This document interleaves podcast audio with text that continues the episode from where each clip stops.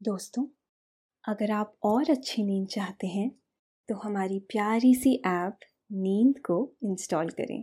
इस ऐप पर आपको एक्सक्लूसिव स्लीप स्टोरीज मिलेंगी। इंस्टॉल करने के लिए आप हमारी वेबसाइट नींद डॉट ऐप पर ज़रूर आइए। नमस्कार, मैं हूँ पायल। आज अरेबियन नाइट्स में सुनिए कहानी राजकुमार और राजकुमारी।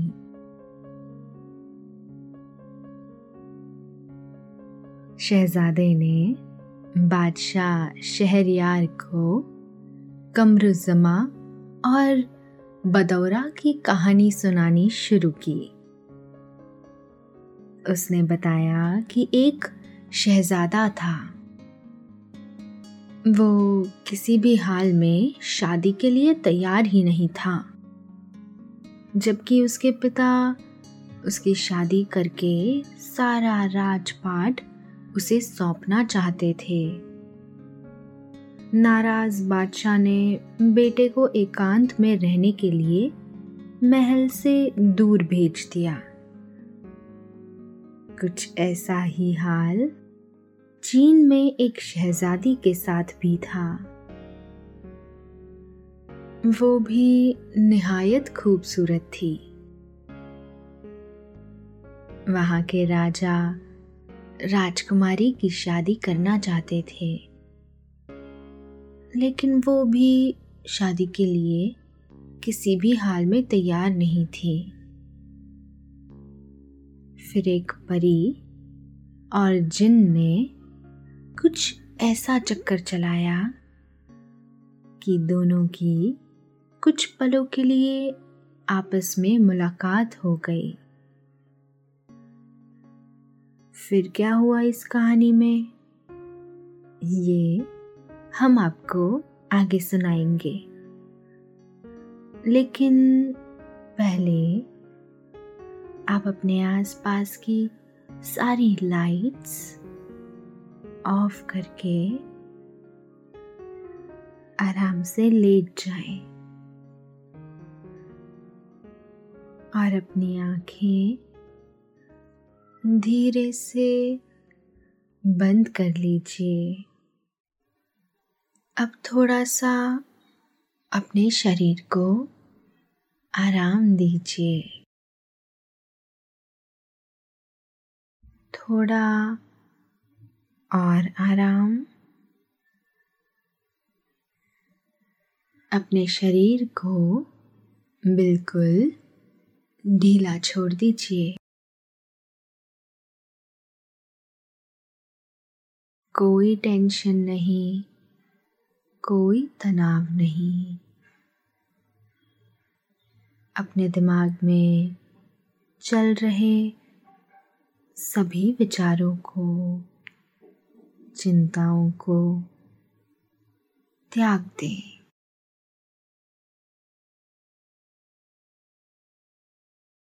एक, शांति सी महसूस करें। सभी नेगेटिव पॉजिटिव विचारों को धीरे धीरे निकाल दें। और अपने हाथों को सीधा करके अपनी कमर के साइड में रख लीजिए।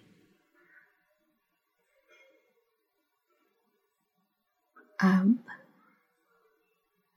अपनी सांसों पर ध्यान लगाएँ।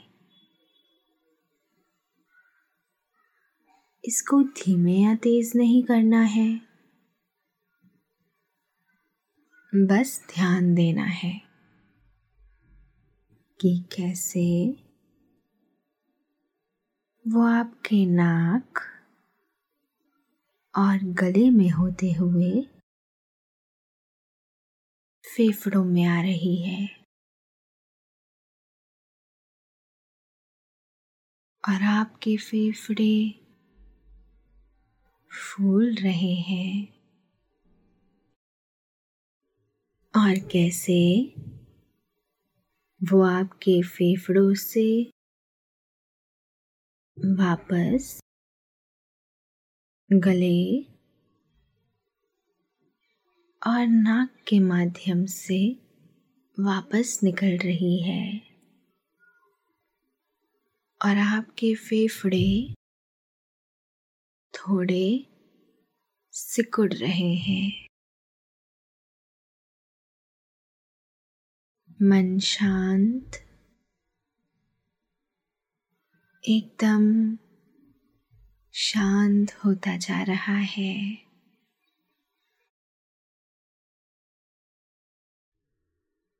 आप बहुत अच्छा महसूस कर रहे हैं। खुद को काफ़ी हल्का फील कर रहे हैं।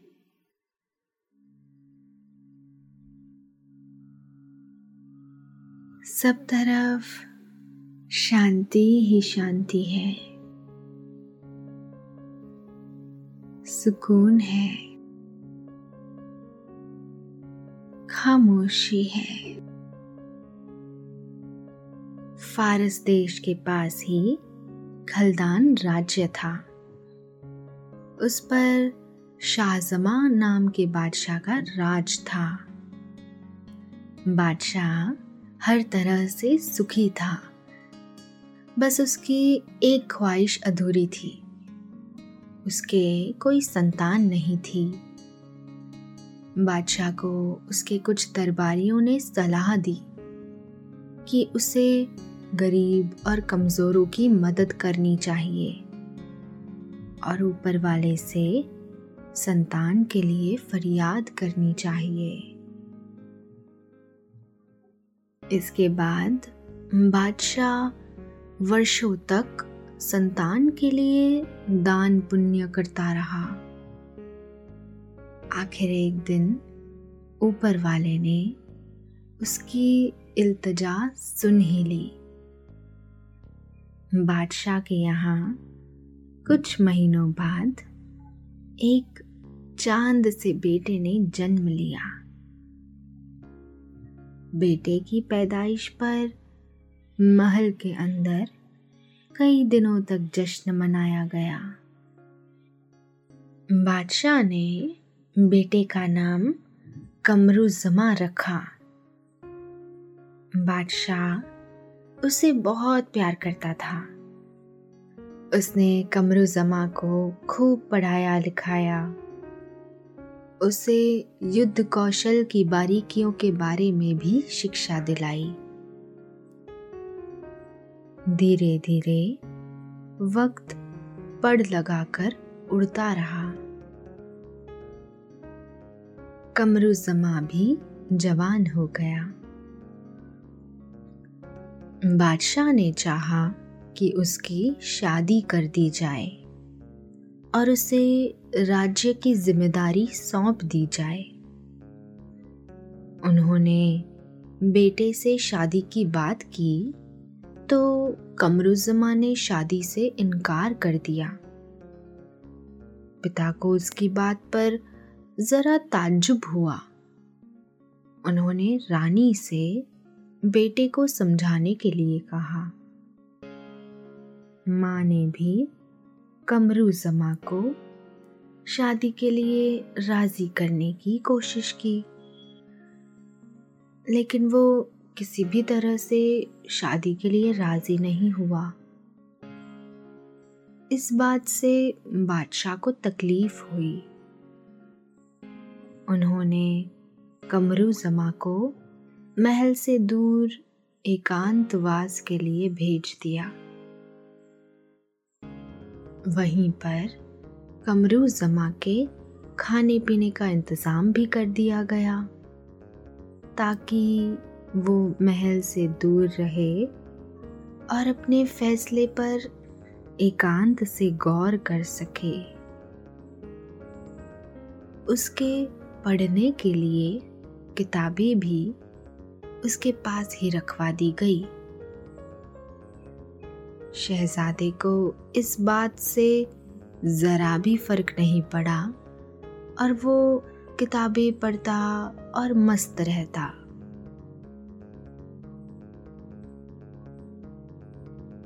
जहाँ पर शहजादे को रखा गया था, उसी के पास एक पुराना कुआँ था। उस कुएँ में मैमून नाम की एक परी रहती थी। जब रात को परी कुएँ से बाहर घूमने के लिए निकली तो उसकी नज़र वहाँ मौजूद सिपाहियों पर पड़ी। उसने पास जाकर देखा तो सिपाही पहरा दे रहे थे। परी ने इससे पहले वहाँ पर किसी को भी नहीं देखा था। उसे थोड़ा ताज्जुब हुआ। वो चुपचाप उस कमरे में चली गई, जहाँ कमरू जमा रहता था। वहाँ उसने कमरू जमा को सोते हुए देखा। उसकी सुंदरता को देखकर परी मोहित हो गई। परी ने इससे पहले कभी इतना सुंदर युवक नहीं देखा था। परी को सिपाहियों की बात से अंदाज़ा हो गया था कि वो बादशाह का बेटा है। उसने शादी से इनकार कर दिया है। इसलिए उसे एकांत में रखा गया है। परी सोचने लगी, आखिर क्या वजह हो सकती है? जो इतना सुंदर शहजादा शादी करने को तैयार नहीं है। ये सोचते सोचते परी आसमान में उड़ गई। तभी उसे एहसास हुआ कि उसके पीछे कोई और भी उड़ रहा है। उसने पीछे मुड़कर देखा तो उसे एक जिन नज़र आया। उसने परी को बताया कि वो जिन नहस है। परी ने उससे पूछा, तुम इतनी तेज़ी से कहा जा रहे हो? जिन नहस ने परी को बताया, चीन के एक राज्य के बादशाह का नाम गोर है। उनकी बेटी का नाम बदौरा है। वो बहुत ही खूबसूरत है। शायद ही दुनिया में उस जैसा खूबसूरत कोई और होगा। सभी उस शहजादी से शादी करना चाहते हैं। लेकिन शहजादी किसी से शादी ही नहीं करना चाहती। शादी से इनकार करने पर बादशाह ने उसे एकांत में भेज दिया है। मैं उसे ही देखने जा रहा हूँ। जिन की बात सुनकर मैमून परी ने उसे कहा, ऐसा ही एक शहजादे के साथ भी हुआ है। उसके पास मैं ही गई थी। वो भी एक कमरे में है। वो उस लड़की से कई ज़्यादा खूबसूरत है। तुम बेकार में ही पराए देश की शहजादी की तारीफ़ कर रहे हो। जिन नहस ने मैमून परी को जवाब देते हुए कहा, अगर तुम्हें इतना यकीन है तो दिखाओ मुझे। मैं भी देखूँ कि वो शहजादा कैसा दिखता है। परी मैमून जिन नहस को सीधे शहजादे के पास लेकर गई। शहजादे को देखने के बाद जिन नहस ने जैसे फैसला सुनाते हुए कहा, दोनों में ज़्यादा खूबसूरत कौन है? इसका फैसला तो तभी ही हो सकता है जब दोनों को ही एक साथ देखा जाए। इतना कहने के बाद जिन जादू से पल भर में ही चीन की शहजादी के पास पहुँच गया। शहजादी सो रही थी। कुछ ही देर में जिन नहस ने सोती हुई शहजादी को लाकर शहजादे के बगल में लिटा दिया। दोनों को देखकर परी मैमून ने कहा, शहजादा ज़्यादा खूबसूरत है। जबकि जिन नहस ने गोर बादशाह की बेटी बदौरा को ज़्यादा खूबसूरत बताया। जब देर तक कोई फैसला नहीं हुआ तो दोनों एक दूसरे से बहस करने लगे। दोनों की आवाज़ सुनकर शहजादी की नींद खुल गई। अपने पास एक निहायत खूबसूरत लड़की को देखा तो वो हैरान रह गया।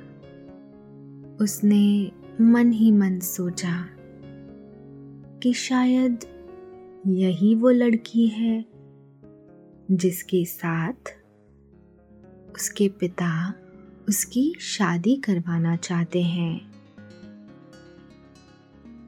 ये सोचकर शहजादे को अपने फैसले पर पछतावा होने लगा। क्योंकि शहजादी वाकई बहुत खूबसूरत थी। कुछ देर शहजादा कमरू जमा। शहजादी को यूँ ही देखता रहा। तभी उसकी नज़र लड़की के हाथ पर पड़ी। लड़की ने हाथ में नीले नग की एक खूबसूरत अंगूठी पहन रखी थी। कमरू जमा ने उस लड़की से शादी करने का फैसला किया और शहजादी की अंगूठी से अपनी हीरे की अंगूठी बदल दी। अंगूठी बदलते ही शहजादा फिर से गहरी नींद में सो गया और तब लड़की की नींद खुल गई। बदौरा ने जब कमरू जमा को अपने बगल में देखा तो वो भी हैरान रह गई। शहजादे कमरू जमा की खूबसूरती पर वो भी मोहित हो गई थी। वो मन ही मन सोचने लगी।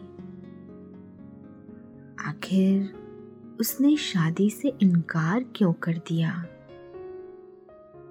उसने सोचा, शायद यही वो शहजादा है, जिससे पिता उसकी शादी कराना चाहते थे। शहजादी बदौरा की नज़र अपने हाथ में मौजूद हीरे की अंगूठी पर पड़ी। ये उसकी अंगूठी नहीं थी ये देखकर उसे और भी हैरानी हुई। इस पर उसने शहजादे का हाथ देखा। तो शहजादे के हाथ में उसे अपनी नीले नग वाली अंगूठी दिख गई।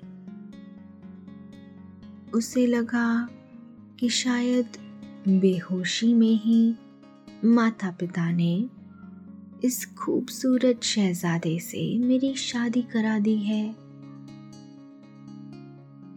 ये सोचते सोचते अचानक शहजादी भी गहरी नींद में सो गई। उधर बहस करते करते परी और जिन भी थक चुके थे। इसलिए उन्होंने बदौरा को वापस उसकी जगह पर पहुँचाने का फैसला कर दिया। फिर क्या था?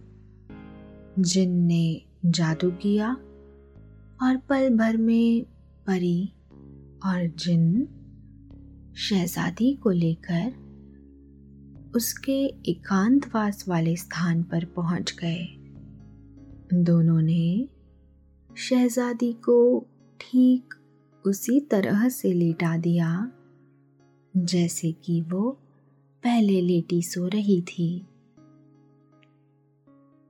उसके बाद परी और जिन अपने अपने रास्ते चल दिए। अगली सुबह जब शहजादे कमरू जमा की आँख खुली तो उसे शहजादी कहीं नज़र नहीं आई। इस पर शहजादा कमरू जमा बेचैन हो गया। उसने सोचा कि उसके पिता ने उसके जागने से पहले ही शायद शहजादी को बुलवा लिया होगा। इस ख्याल के साथ ही शहजादा सिपाहियों से उस लड़की के बारे में पूछता है। मगर सभी सिपाही किसी भी लड़की के वहाँ आने से साफ़ इनकार कर देते हैं। सिपाहियों की बात सुनकर कमरू जमा नाराज़ हो जाता है। जब सिपाहियों के ज़रिए इस बात की खबर बादशाह को होती है तो वो भी हैरान रह जाते हैं। वो हकीकत जानने के लिए बेटे से मिलने पहुँच जाते हैं। कमरू जमा से बात करके बादशाह उसे बहुत समझाने की कोशिश करते हैं कि वहाँ कोई भी लड़की नहीं आई। न ही उन्होंने खुद शादी के लिए कोई लड़की उसके पास भेजी है। वो शहजादे को समझाते हुए कहते हैं, बेटा, तुमने ज़रूर कोई ख्वाब देखा होगा। शहजादा कमरू जमा बादशाह की बात मानने से इनकार कर देता है। जब बेटे को समझाने का उस पर कोई असर नहीं होता है तो वो सिपाहियों से हकीम को बुला लाने के लिए भेजते हैं। उन्हें लगता है कि शायद एकांत में रहने का असर शहजादे के मन पर हुआ है। शहजादा सबूत के तौर पर बादशाह को नीले नग वाली अंगूठी दिखाता है। उसे देखकर बादशाह हैरान रह गए। उन्होंने सबसे पूछवाया कि वो नीला रत्न कौन सा है? लेकिन उनके राज्य में और पूरे फारस में ऐसा रत्न किसी ने नहीं देखा था। तब बादशाह ने शहजादे को भरोसा दिलाते हुए कहा, तुम फिक्रमंद मत हो। जिस भी लड़की की ये अंगूठी होगी, हम उसे ढूंढ निकालेंगे। हम उसे इधर ढूंढते हैं। तुम नदी के किनारे वाले महल में चले जाओ। वहाँ नदी के रास्ते परदेसी आते रहते हैं। तुम उनसे इस रत्न के बारे में पूछ सकते हो। बादशाह की बात को शहजादा कमरुजमा मान गया। और वो अपने नदी किनारे वाले महल में रहने के लिए चला गया। दूसरी तरफ़ चीन में गोर बादशाह की बेटी बदौरा का हाल भी कुछ ऐसा ही था। उसने भी सुबह होते ही अपने बगल में सो रहे शहजादे को जब नहीं देखा तो इस बारे में सिपाहियों से दरियाफ्त किया। सभी उसके सवालों से भी परेशान हो गए। सभी ने एक सुर में कहा, वहाँ कोई शहजादा नहीं आया था। शहजादी बदौरा ने अपने पिता को शहजादे की हीरे की अंगूठी दिखाई। तो बादशाह गोर भी हैरान हो गए। ये हीरे की अंगूठी उनकी बेटी की तो नहीं थी। काफ़ी गौर करने के बाद भी वो इस पहेली को हल नहीं कर सके। उन्होंने सोचा, बेटी अकेले में रहते रहते दिमागी तौर पर परेशान हो गई है। इसलिए वो इस तरह की बातें कर रही है।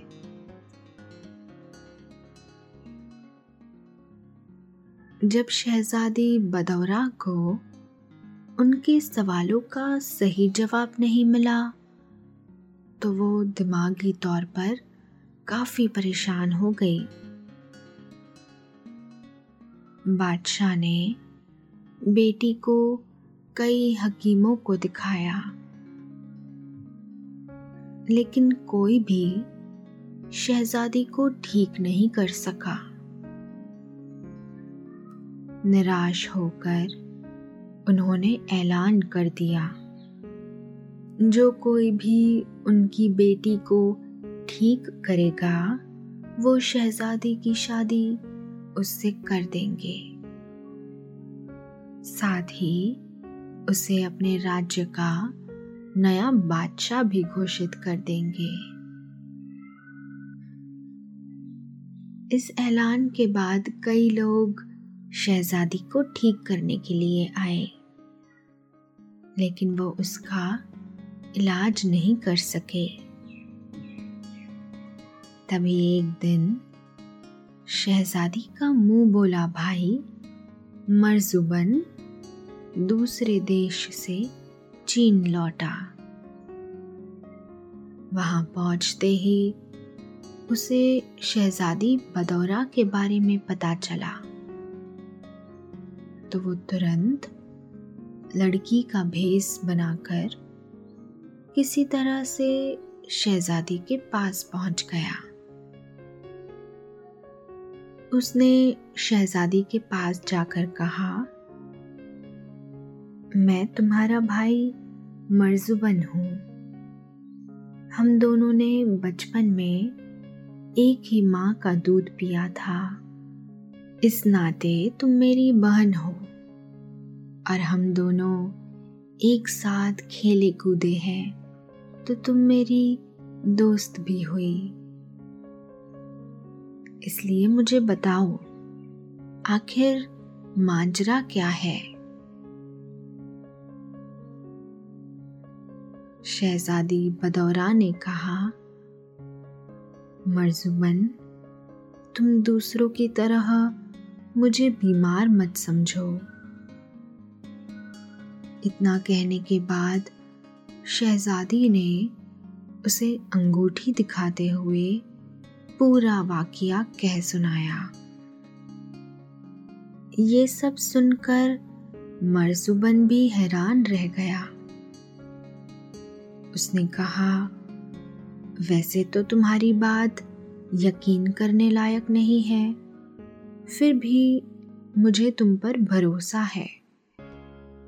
अब तुम फ़िक्र मत करो, मैं उस शहजादे को कहीं से भी ढूंढ कर तुम्हारे पास लाऊँगा। इतना कहकर वो वहाँ से छुपते छुपाते निकल गया। अब मरजुबन हीरे की अंगूठी वाले लड़के की खोज करने लगा। जब चीन में उसे ऐसे किसी लड़के के बारे में पता नहीं चला तो वो चीन से बाहर निकल पड़ा। करीब छह महीने तक वो हर जगह जाता और हर किसी से ऐसे लड़के के बारे में पूछता जिसके पास नीली अंगूठी हो या ऐसा कोई जो किसी लड़की को ढूंढ रहा हो। कई जगहों पर घूमते घूमते एक दिन मरजुबन एक अनजान जहाज़ में बैठ गया। वो जहाज़ मरजुबन को उस जगह ले गया जहाँ शहजादा कमरू जमा रहता था। तट पर पहुँचने से पहले ही एक भयानक तूफ़ान आया, जिसकी वजह से वो जहाज़ तहस नहस होकर डूब गया। मरजुबन अच्छा तैराक था। इस कारण वो बच गया। और लकड़ी के एक तख्ते के सहारे खुद को किनारे तक ले आया। उस वक्त शहजादा कमरू समा तट पर ही मौजूद था। उसने दूर से देखा कि कोई अनजान व्यक्ति पानी में डूब रहा है। शहजादे ने अपने सिपाहियों को भेजकर उसे बचाकर लाने का हुक्म दिया। जान बचने के बाद भी मरजुबन खुश नहीं था। उसे इतना उदास देखकर लोगों ने शहजादे को मरजुबन के बारे में बताया। इस पर कमरू जमा ने खुद मरजुबन से मिलने का फैसला किया और वहाँ पहुँच गया जहाँ मरजुबन को ठहराया गया था। शहजादे ने मरजुबन से पूछा, क्या हुआ? तुम इतने उदास क्यों हो? दुखी मन से मरजुबन ने उस अंगूठी का ज़िक्र करते हुए बदौरा के हाल के बारे में बताया। तब शहजादे ने मरजुबन को अपनी उंगली में वो नीली अंगूठी दिखाई और कहा, कि वो मैं ही हूँ जिसे तुम ढूंढ रहे हो। चलो मुझे जल्दी से उस शहजादी के पास ले चलो। उसके बाद खुश होकर शहजादा कमरू जमा सबसे पहले अपने पिता के पास गया। अपने बेटे को बरसों बाद खुश देखकर बादशाह का चेहरा भी खिल उठा। लेकिन कमरुजमा ने अपनी खुशी का कारण अपने पिता को नहीं बताया। पिता शहजादे को चीन जाने की इजाज़त नहीं देंगे। इस डर से शहजादे ने कहा कि मुझे एक वर्ष के लिए भ्रमण पर जाना है। बादशाह इतने दिनों के लिए बेटे को खुद से दूर तो नहीं जाने देना चाहते थे। लेकिन इतने दिनों बाद उसे इतना खुश देखकर वो मना नहीं कर पाए। और भ्रमण पर जाने की इजाज़त दे दी। पिता की आज्ञा पाकर मर्जुबन के साथ शहजादा चीन के लिए निकल पड़ा। रास्ते में मर्जुबन ने शहजादे कमरू जमा से कहा कि आपको हकीम के भेष में वहाँ जाना होगा। क्योंकि बादशाह ने अपनी बेटी से सिर्फ़ उसे ठीक करने वाले लोगों से ही मिलने की इजाज़त दे रखी है। उन्होंने ऐलान कराया है कि जो भी उनकी बेटी को ठीक करेगा, वो उसकी शादी अपनी बेटी से करा देंगे। कई महीनों के लंबे सफ़र के बाद शहजादा कमरू जमा चीन पहुँच गया।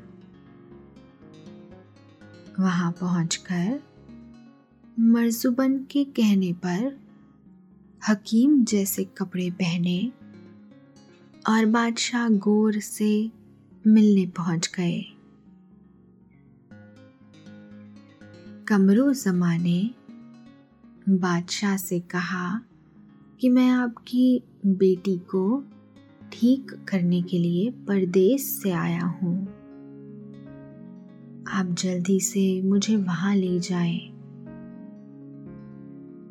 बादशाह ने कहा कि तुम जैसे बहुत आए और नाकाम हो गए। आओ, देखते हैं कि तुम क्या करोगे। इतना कहकर बादशाह ने एक सिपाही से कमरू जमा को, शहजादी बदौरा के पास ले जाने के लिए कहा। काल कोठरी के पास पहुंचकर कमरू जमा रुक गया। फौजी ने पूछा, अरे, क्या हुआ? आप रुक क्यों गए? तभी उसने एक खत में उस रात की बात और नीली अंगूठी रखकर वहाँ मौजूद दासी को देकर कहा कि इसे शहजादी के पास पहुँचा दो। फिर सिपाही की बात का जवाब देते हुए कहा कि मैं उसका इलाज बाहर से ही कर सकता हूँ। दासी से कमरू जमा की चिट्ठी मिलने के बाद शहजादी बदौरा खुशी से फूले नहीं समाई। तब उसने अपनी दासी से कहा, मैं अब बिल्कुल ठीक हूँ। मेरे रोग की दवा मिल गई है। दासी ने कई वर्षों से शहजादी को इस तरह मुस्कुराते और हँसते नहीं देखा था। इसलिए उसे भी लगा कि वो ठीक हो गई है। वो खुद भाग कर बादशाह को ये खुशखबरी सुनाने चली गई। इस बीच शहजादी बाहर खड़े कमरुजमा से मिलने पहुँच गई। कमरुजमा को सामने देख शहजादी ने उसे गले से लगा लिया और फिर दोनों एक दूसरे से बातें करने लगे। वे आपस में बात कर ही रहे थे कि तभी बदौरा के पिता वहाँ पहुँच गए। उन्होंने कमरू जमा से पूछा कि, तुमने ऐसा चमत्कार कैसे कर दिखाया? तब कमरुजमा ने बादशाह को सब कुछ सच सच बता दिया। उसने कहा, मैं कोई हकीम नहीं हूँ। मैं वही लड़का हूँ जिसकी याद में आपकी बेटी आज तक उदास रहती आई है। फिर शहजादे ने बादशाह को उस रात के बारे में बताया। ये सब सुनकर बादशाह गोर हैरान हो गए। खैर, अब बादशाह को इस बात की खुशी थी कि उनकी बेटी ठीक हो गई है और उन्हें अपनी बेटी के लिए एक खूबसूरत शहजादा भी मिल गया है। तब बादशाह ने शर्त के अनुसार अपनी बेटी की शादी कमरू जमा से करवा दी। शहजादा और शहजादी हँसी खुशी साथ रहने लगे। अभी आपने ये कहानी सुनी। अब आपके सोने का वक्त हो रहा है। नींद आपकी आँखों में भरती जा रही है। आप धीरे धीरे नींद की वादियों में उतरते जा रहे हैं। उतरते जा रहे हैं।